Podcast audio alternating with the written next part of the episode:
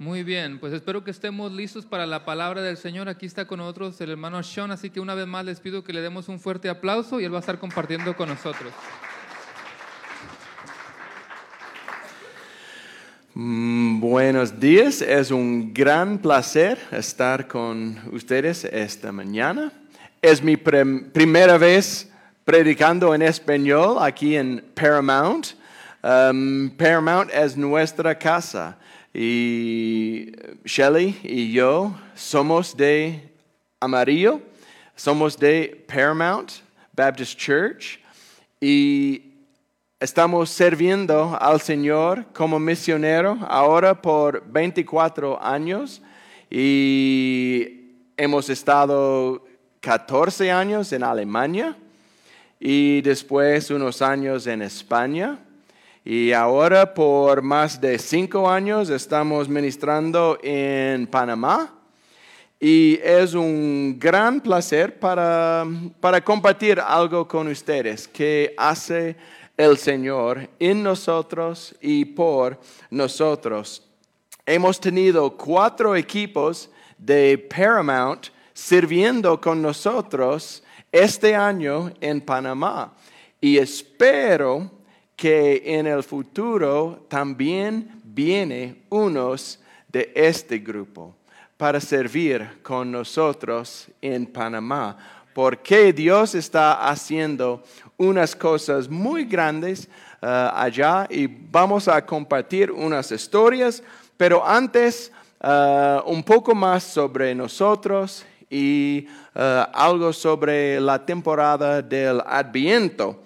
Um, pero antes un poco más sobre nosotros. Um, Shelly y yo estamos casados ahora por más de 33 años. Hemos casado aquí en, en, la iglesia en, en Paramount.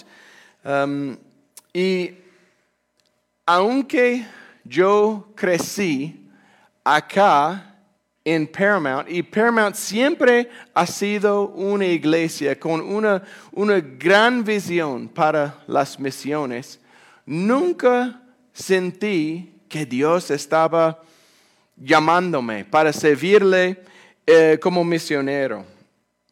Pero cuando yo tenía 28 años, Shelley también, uh, estábamos sirviendo en una iglesia en Fort Worth. Yo fui al seminario y Shelley fue maestra en Fort Worth en una escuela y teníamos dos hijos muy pequeños en esa época y estábamos sirviendo al Señor allá en, en, Fort Worth, en una iglesia bautista, como líder de alabanza y con otra responsabilidad.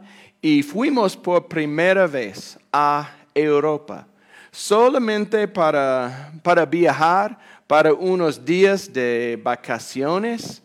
Y en esta experiencia, Dios nos mostró una gran visión sobre la necesidad para servir al Señor como misionero.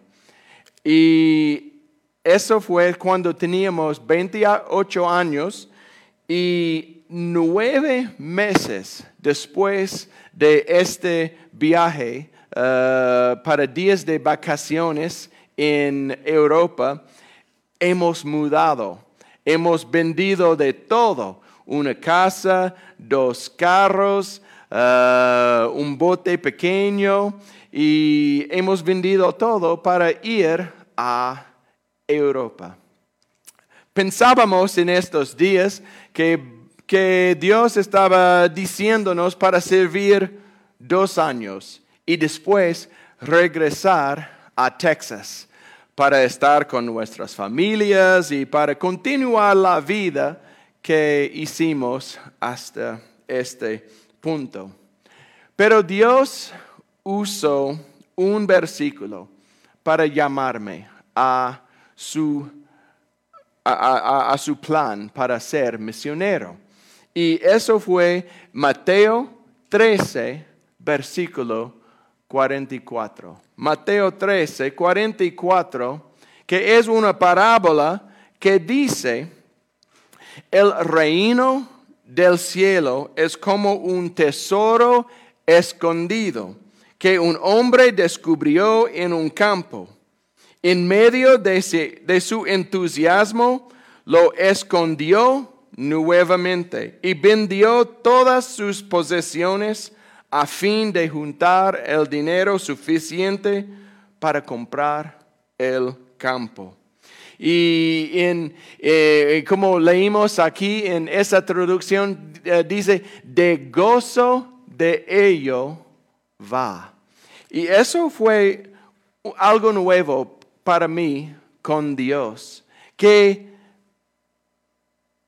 he tenido un deseo de servir, de seguir al Señor en, en tanta manera para que vender todo no fue algo difícil, no fue algo de tristeza, pero podía experimentar el gozo del Señor para seguir su plan, para ir a otro país, para vender de todo, para llevar mis niños de un año y dos años, para dejar nuestra familia que estaba acá en amarillo,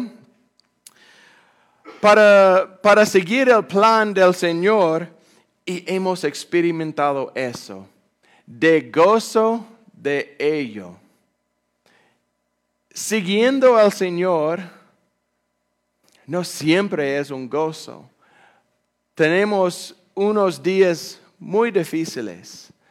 Um, en, los, en los últimos años uh, hemos tenido varios miembros de nuestra familia con, uh, con enfermedades, con dificultades, y para estar muy, muy lejos de, ellos, uh, a veces es difícil estar en un sitio no con nuestra familia. Puedo imaginar, hay gente acá que tienen personas queridas en su vida que viven muy lejos. Es difícil seguir al Señor en unos momentos así. Pero como hemos leído en Mateo 13, es posible tener el gozo en medio del llamado del Señor. Amén. Amén. Y cuando seguimos el plan de Dios, siempre es el mejor plan. Cuando seguimos el plan de Dios, siempre es el mejor plan. No hay otro plan que debería ser algo satisfecho. Y en nuestros años como misioneros, Ah, estábamos trabajando en la plantación de iglesias, en la capacitación de líderes. Shelley fue maestra en una escuela internado um, con, hijos de uh, misioneros sirviendo por Europa y por, um, por Asia en Alemania. Y hace cinco años nos mudamos desde la selva negra en Alemania para la selva tropical en Centroamérica, en Panamá. Y estamos enfocándonos en unas tareas que hace, que debería hacer cada misionero, pero también cada cristiano. Y nos enfocamos en seis tareas como misionero. Y eso es primeramente para, para entrar, entrar en, en, en, barrios nuevos, en sitios nuevos, en ciudades, en comunidades nuevas, ah, para conocer gente, para introducirles al Señor. Siempre estamos entrando en sitios nuevos para ver si Dios está preparando un ministerio nuevo. Y usamos equipos como los grupos de Paramount para ir a comunidades nuevas. Este, um, uh, este año uh, tenemos un ministerio en la selva, en la frontera con Colombia. Um, hay un, hay un, uh, un espacio en la frontera con Colombia y Panamá que puede ser bastante peligroso, que es difícil alcanzar, pero tenemos un equipo allá en una comunidad se llama Jaque y está casi um, 15 millas um, afuera de, la frontera con Colombia. Pero tenemos un equipo allá con, con cuatro um, misioneros in, indígenas uh, que, trabaja, que trabajan con nosotros y es un gozo para, para capacitarles, para animarles, para ayudarles. Y siempre estamos entrando en comunidades nuevas. Y cuando llegamos a un sitio nuevo, el próximo paso es para evangelizar, para, para buscar oportunidades de compartir las buenas nuevas, las buenas noticias del Señor. Y, después de evangelizar, de, de compartir el Evangelio, queremos discipular, queremos mostrarles cómo es seguir al Señor con su vida entera.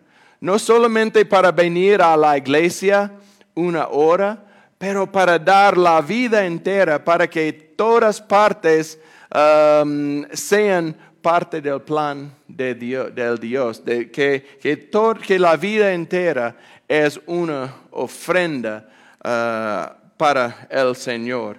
Y para hacer discípulos es para mostrarles cómo es seguir Dios en todas cosas.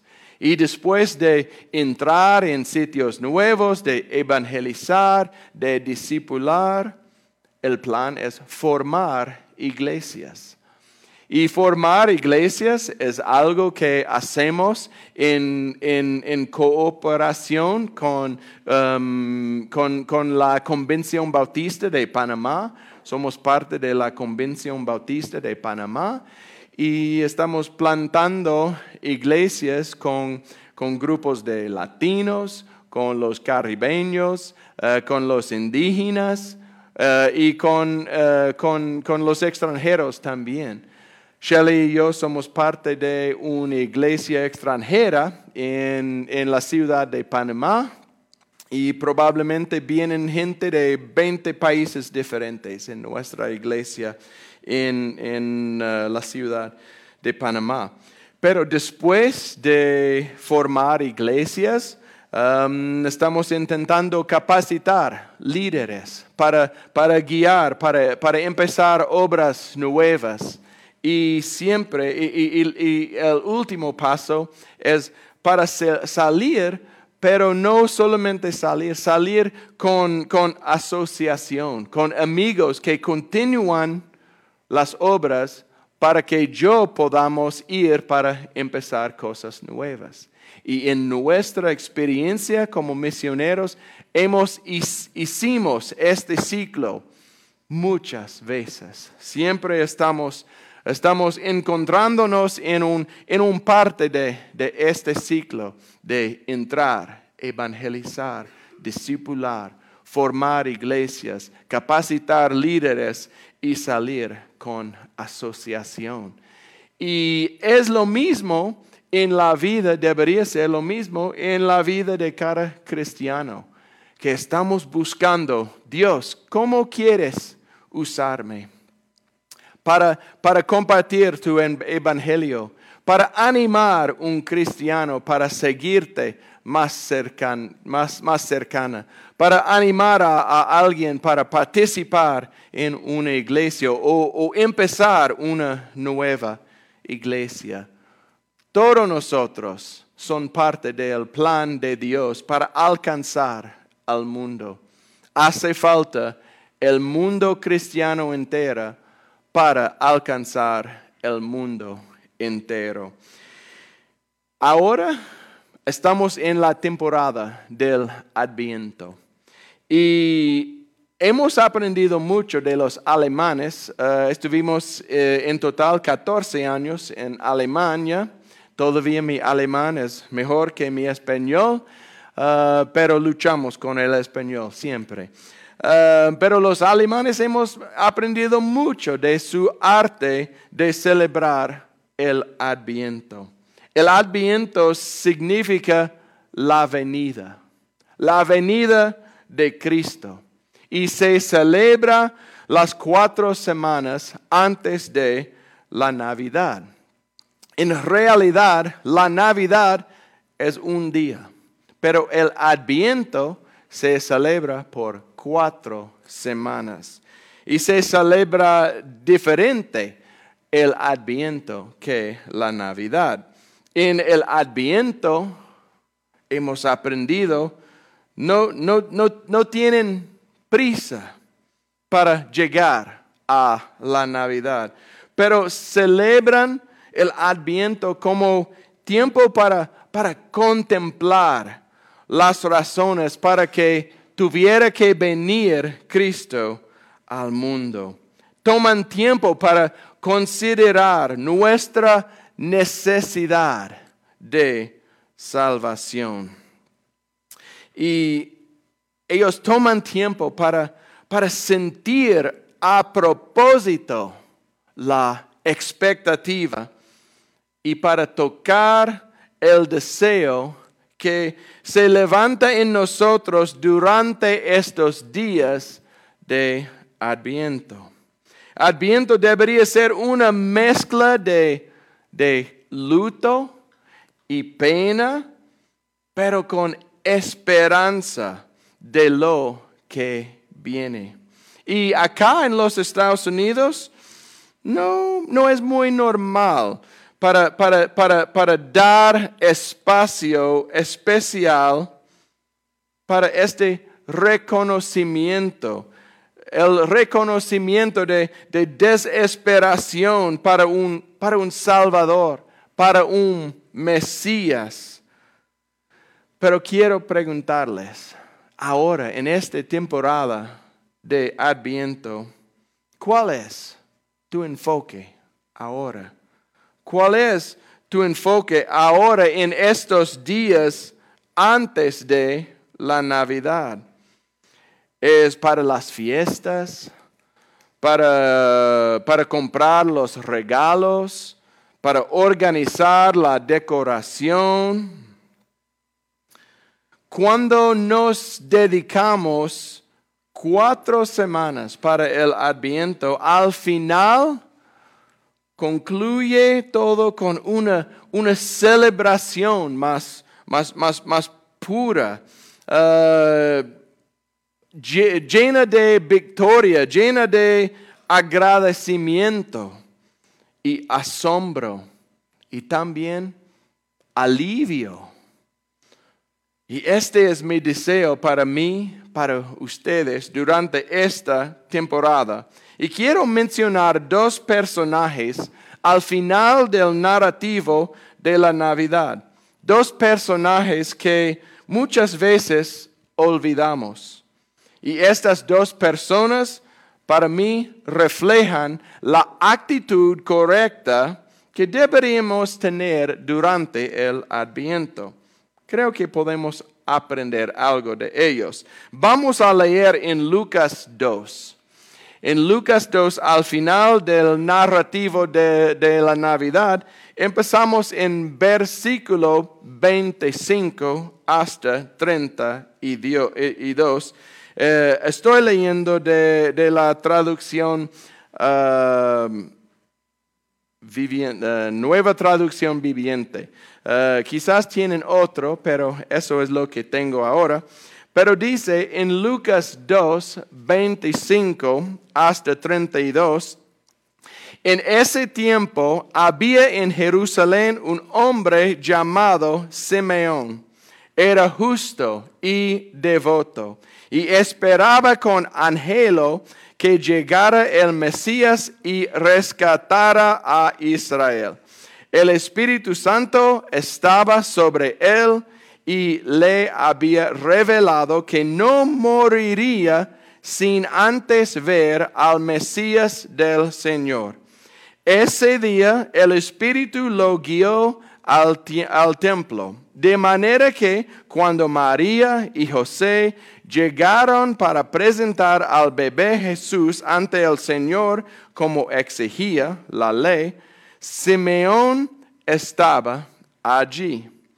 Tomó al niño en sus brazos y alabó a Dios diciendo, Señor soberano, permite ahora que tu siervo muere en paz como prometiste. He visto tu salvación, la que preparaste para toda la gente. Él es una luz para revelar a Dios a las naciones y es la gloria de tu pueblo Israel. Aquí veo una persona que tenía un enfoque correcto, la prioridad correcta. Y la escritura dice que él miraba adelante para ver la promesa de Dios. Él estaba esperando la salvación, la provisión, la venida del Cristo. Y uh, Simeón, él vivía con anticipación, con esperanza que los cielos viniera a la tierra. Y cuando todo se cumplió, su respuesta simple era, llévame ahora a mi hogar celestial. Dios ha hecho lo que ha dicho. Y leemos unos versículos um, más uh, adelante, empezando 36 hasta 38, la historia de Ana. Dice, en el templo también estaba Ana, una profetisa muy anciana, hija de Fanuel, de la tribu de Aser. Su esposo había muerto cuando solo llevaban siete años de casados. Después ella vivió cuando, como viuda hasta la edad de ochenta y cuatro años. Nunca salía del templo, sino que permanecía allí de día y de noche, adorando a Dios en ayuno y oración llegó justo en el momento que Simeón hablaba con María y José y comenzó a alabar a Dios. Habló del niño a todos los que esperaban que Dios rescatara a Jerusalén. Cuando vemos Simeón y Ana, su fe convirtió en vista. Ellos esperaban casi una vida entera para ver la salvación del Señor, la ayuda, la redención, el rescato de Dios. Todo eso fue su pasión. Y quiero preguntarles una vez más, ¿dónde está tu enfoque ahora en este adviento? Pensando en el espíritu, en el personaje de Simeón y Ana, quiero considerar otro nivel de esperanza y anticipación hoy. Esperamos al niñito Jesús. Esperamos que Él nació para morir en la cruz, para abrir un camino entre nosotros y Dios. Y no solamente lo que hizo Jesús, no solamente eso era para gente de Paramount Baptist Church, no solamente la gente de Texas, no solamente la gente de tu país, pero dijo Simeón, el Mesías es una luz para revelar a Dios a las naciones.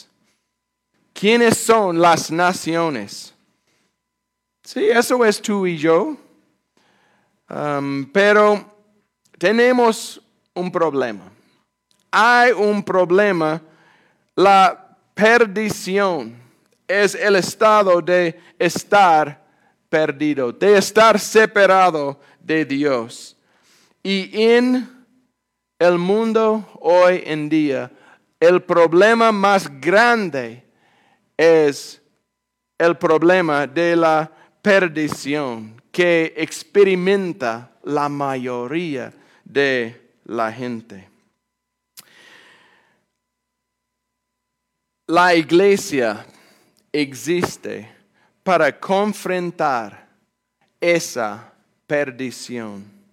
Amén. La iglesia existe hoy para confrontar la perdición de la gente. Jesús es la única respuesta cuando alguien esté perdido. En el mundo vivo, ah, vive ahora mismo, en esta tierra vive ahora ocho mil millones de personas. Ocho mil millones de personas viven en la tierra y casi el medio más de 3 mil millones de gente en el mundo no tienen acceso al Evangelio. Casi el medio del mundo todavía no tiene acceso al Evangelio. Eso significa, si, si, si quisiera ir a la iglesia, si quisiera uh, leer la Biblia, no tendría acceso porque no hay en su ciudad, en su comunidad. Y eso, mis amigos, mis hermanos, es un gran problema. Y este número también incluye unas personas, unas gentes que viven en Centroamérica. Eh, en Panamá, donde, vive nosotros, donde, donde vivimos, hay judíos que nunca han oído. Hay musulmanes que nunca han oído. Hay ocho tribus diferentes de grupos indígenas que viven en Panamá y la mayoría no saben nada sobre Jesús.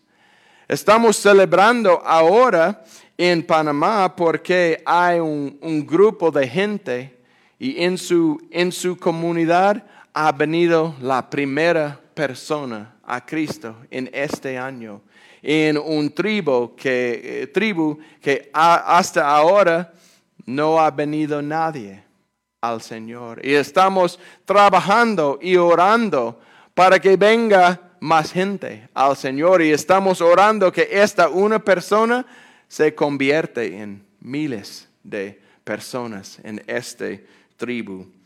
Y quiero compartir mi tiempo con mi esposa querida, Shelly, que va a compartir otra historia de nuestra experiencia como misioneros. Bienvenida. Tengo muchas historias, pero quiero um, compartir una historia con ustedes sobre una amiga de mía una amiga se llama Jordi. Jordi um, es panameño, panameña, y um, ella quiere hablar en inglés. Entonces, um, compartirnos tiempo juntos para hablar y compartir la vida. Ella es católica pero no, ah, no sabe nada sobre qué es um, cómo ser cristiana. Y en nuestro tiempo leemos juntos la Biblia y hablamos juntos sobre Jesús y una vida con Jesús. Y ahora ella todavía no es cristiana pero ella lee la Biblia muchas veces, casi cada día, y ella ir a la iglesia, va a la iglesia con sus hermanas también. Ella invitó sus hermanas um, va- van a la iglesia con ella y una de ellas um, ha decidido para seguir a Cristo. Gloria a Dios. Y Jor- Jory es en camino. Ella está en camino um, y poco a poco. Entonces seguimos um, orando por Jordi y su familia. Y la relación con Dios es- no es solamente por un, solo por, por mí. Ella tiene muchas oportunidades para oír y aprender más de Dios um, a través de muchas personas en Panamá. En el último año, Sean ha dicho que um, tenemos, eh, teníamos mucha gente de los Estados Unidos co- como voluntarios um, en equipos, más que um, tr- 300 um, personas trabajaba- mo- trabajaban con nosotros en este año. Um, y um, era una- un tiempo muy, muy bueno y mucha gente ahora están más cerca de Dios que antes.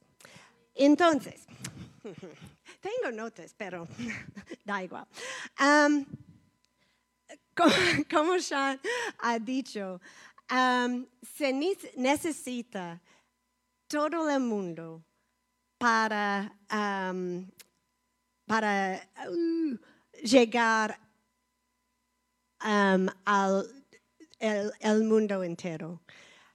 Es, es un trabajo muy grande, pero todo de nosotros estamos o somos una parte del trabajo.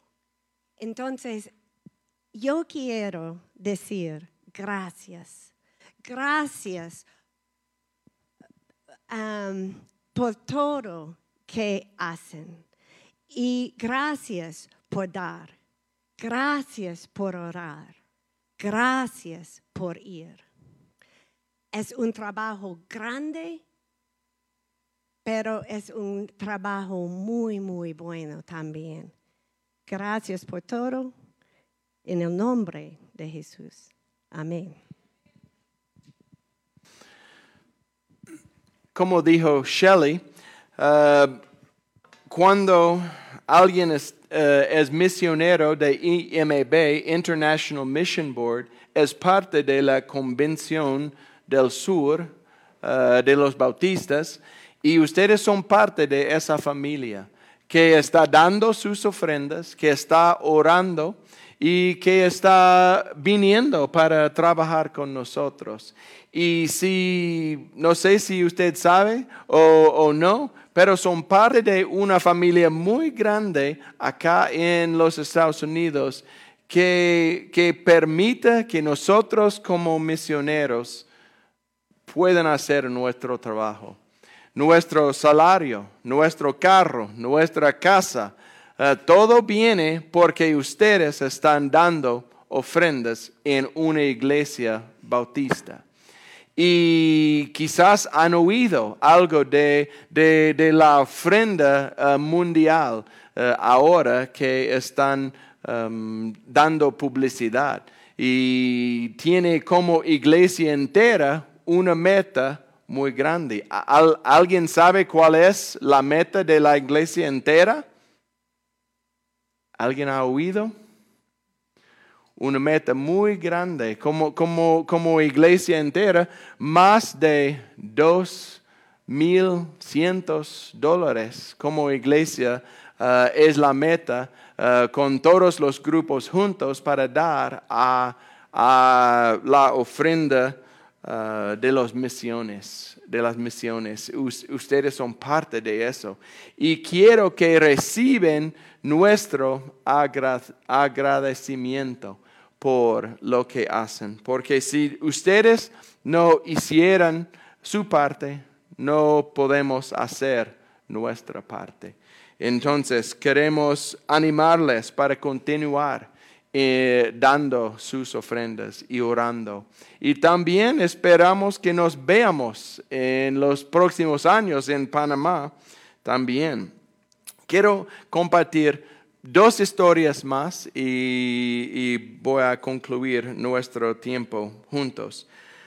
En este año estábamos trabajando en la ciudad de Panamá, en una escuela, ah, en un parte de la ciudad que, um, do- don- donde hay mucha pobreza, donde hay mucha criminalidad, donde la gente no tiene mucha oportunidad de ir a la escuela o, o- o tener un- una vida con, con mucho éxito y estamos ministrando en, en- en una, escuela, una escuela así por un ministerio, se llama Juntos Podemos.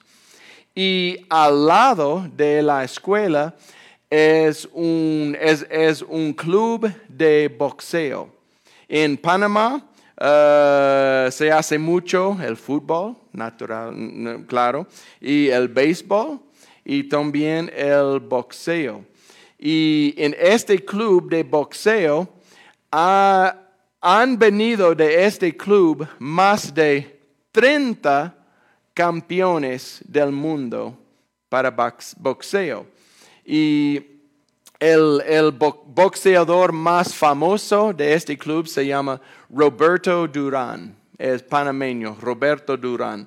Y es, es un poco, poco más viejo ahora. Los, uh, los jóvenes probablemente nunca han, han oído el nombre, pero fue un, un boxeador muy, muy famoso. Pero este club de boxeo en la ciudad de Panamá, eh, al lado del ministerio Juntos Podemos, um, estuvimos visitando con un grupo de voluntarios esta, eh, este año. Y hicimos una gira por el club y el director nos dijo, cuando miramos alrededor, hemos visto mucha gente, jóvenes, aprendiendo el arte de boxeo. Y el, el director nos dijo, ahora mismo, acá en, en- en- en este sitio están trabajando tres campeones del mundo trabajando con los jóvenes. Tres entre 30 campeones del mundo, tres de ellos están trabajando ahora mismo con jóvenes. Y no pude imaginar la vida de un campeón del mundo tres estaban, eh, estaban eh, en, en nuestra presencia trabajando con los jóvenes de la ciudad de Panamá. Y fue muy, muy impresionante para mí, para, para ver que gente que han ganado casi todo, estaban invirtiendo de sus dones, de su tiempo, de su talento con los que están viniendo, que están creciendo en su arte de boxeo. Y fue muy impresionante para mí para pensar en la iglesia. Si hemos tenido éxito en cualquier parte de la vida, tenemos una responsabilidad de invertirlo en las vidas de otra gente. Hay cosas que tú puedes hacer, que puedes mostrar, que puedes enseñar, que puedes dar a la próxima generación. Es tu responsabilidad. Y eso es como Dios ayuda el mundo para, para, para crecer, para ayudar la próxima generación. Y quiero animarles como los campeones del mundo que estamos invirtiendo en otras personas. Mi última historia es sobre un, un amigo nuestro, se llama Fortunato. Fortunato es un, eh, eh, es, es un, un, un emberá, eh, es de un tribu indígena en Panamá. Él creció en Colombia, pero ha huido desde Colombia hasta Panamá para, para escapar um, dificultades en su comunidad por los narcotráficos eh, por los, los um, eh, paramilitares, los grupos armados que viven en su parte de Colombia, han huido para, para, para Panamá. Y llegamos, eh, ellos llegan hasta Panamá hace 10 años y más o menos, y han llegado hasta un, una comunidad cerca de Jaque donde ministramos y su comunidad se llama Coco. En los últimos años, Fortunato y su mujer Zoila han venido al Señor. Antes ellos han sido muy, muy buenos en ir a las fiestas, en, beber hasta que no podían conciencia más, hasta que las niñas tuvieran que llevar sus cuerpos por las calles para que eh, estén protegidos. Y estaban muy buenos en celebrar las fiestas, en beber y vivir una, vida muy por sí mismo, pero no por Dios. Pero en los últimos años, Fortunato y su mujer Zoila han venido al Señor y están aprendiendo las historias de la Biblia en Emberá, en su lenguaje, en su propia idioma. En su, en su idioma existe la Biblia escrita, pero no pueden leer, solamente escuchan y, y tienen una buena memoria y están compartiendo ahora con otra gente. Shelly y yo tuvimos la oportunidad de ir con Fortunato este año para regresar a su propia comunidad de Coco y él era el que compartió la historia de la Biblia para testificar en la comunidad propia con la misma gente que antes han celebrado muchas fiestas, han bebido muchos hasta que perdieron la conciencia y ahora está testificando de la bondad de Dios, del perdón de Jesús, de la gracia y misericordia de Jesús. Y eso fue un gran gozo para nosotros, para ver una vida cambiado por el Señor. Y estamos orando por Fortunato y por Zoila porque hay mucha gente en la parte de Panamá y de Colombia que nosotros no, pueden no podemos alcanzar. No sabemos su idioma, no podemos hablar en Emberá. Pero podemos capacitar, podemos enseñar otra gente así. Y eso es nuestro trabajo, para preparar gente, para mandarles a otras partes eh, de, la, de, la, selva, um, partes donde pueden ir, donde no, yo no puedo ir. Y eso es nuestro trabajo, para preparar gente, para para ser parte del, del, del, reino de Dios, de la iglesia de Cristo. Y no solamente es mi parte para hacer eso en Panamá, es tu parte hacer lo mismo acá en Amarillo.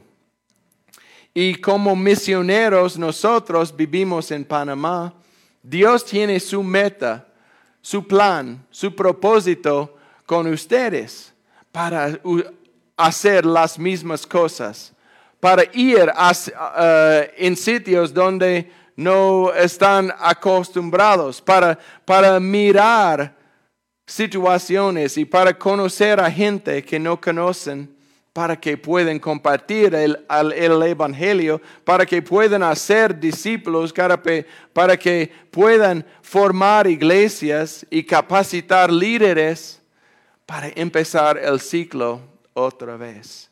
Y quiero animarles para aceptar esa como parte de- de- de la familia de Dios, de ser parte de la familia de Dios. Y quiero concluir con una oración, una oración por mí y por ustedes. Que Dios nos use, que Dios se glorifique por ustedes y por mí. Amén. Gracias por estar conmigo esta mañana para, para oírnos y quiero bendecirles y quiero orar por nosotros. Que oremos. Señor Jesús, tú eres bueno. Tú eres el único que puede salvar el mundo. Y cuando estamos en esta temporada de, de Adviento, quiero que vengas para, para fijar nuestra mirada a ti, no para pensar demasiado en los regalos o las fiestas o la decoración, pero para fijar la mirada en ti. Úsanos, Padre, como tu familia para alcanzar otra gente, para animar otra gente, para seguirte más cercanita, para formar nuevas iglesias, para capacitar líderes y para ir a sitios nuevos. Usa, Padre, cada uno en esta iglesia. Úsanos para hacer tu voluntad, tu propósito. Glorifícate por nosotros, Padre. Eso, pedi- eso pedimos en el poderoso nombre de Jesús. Amén.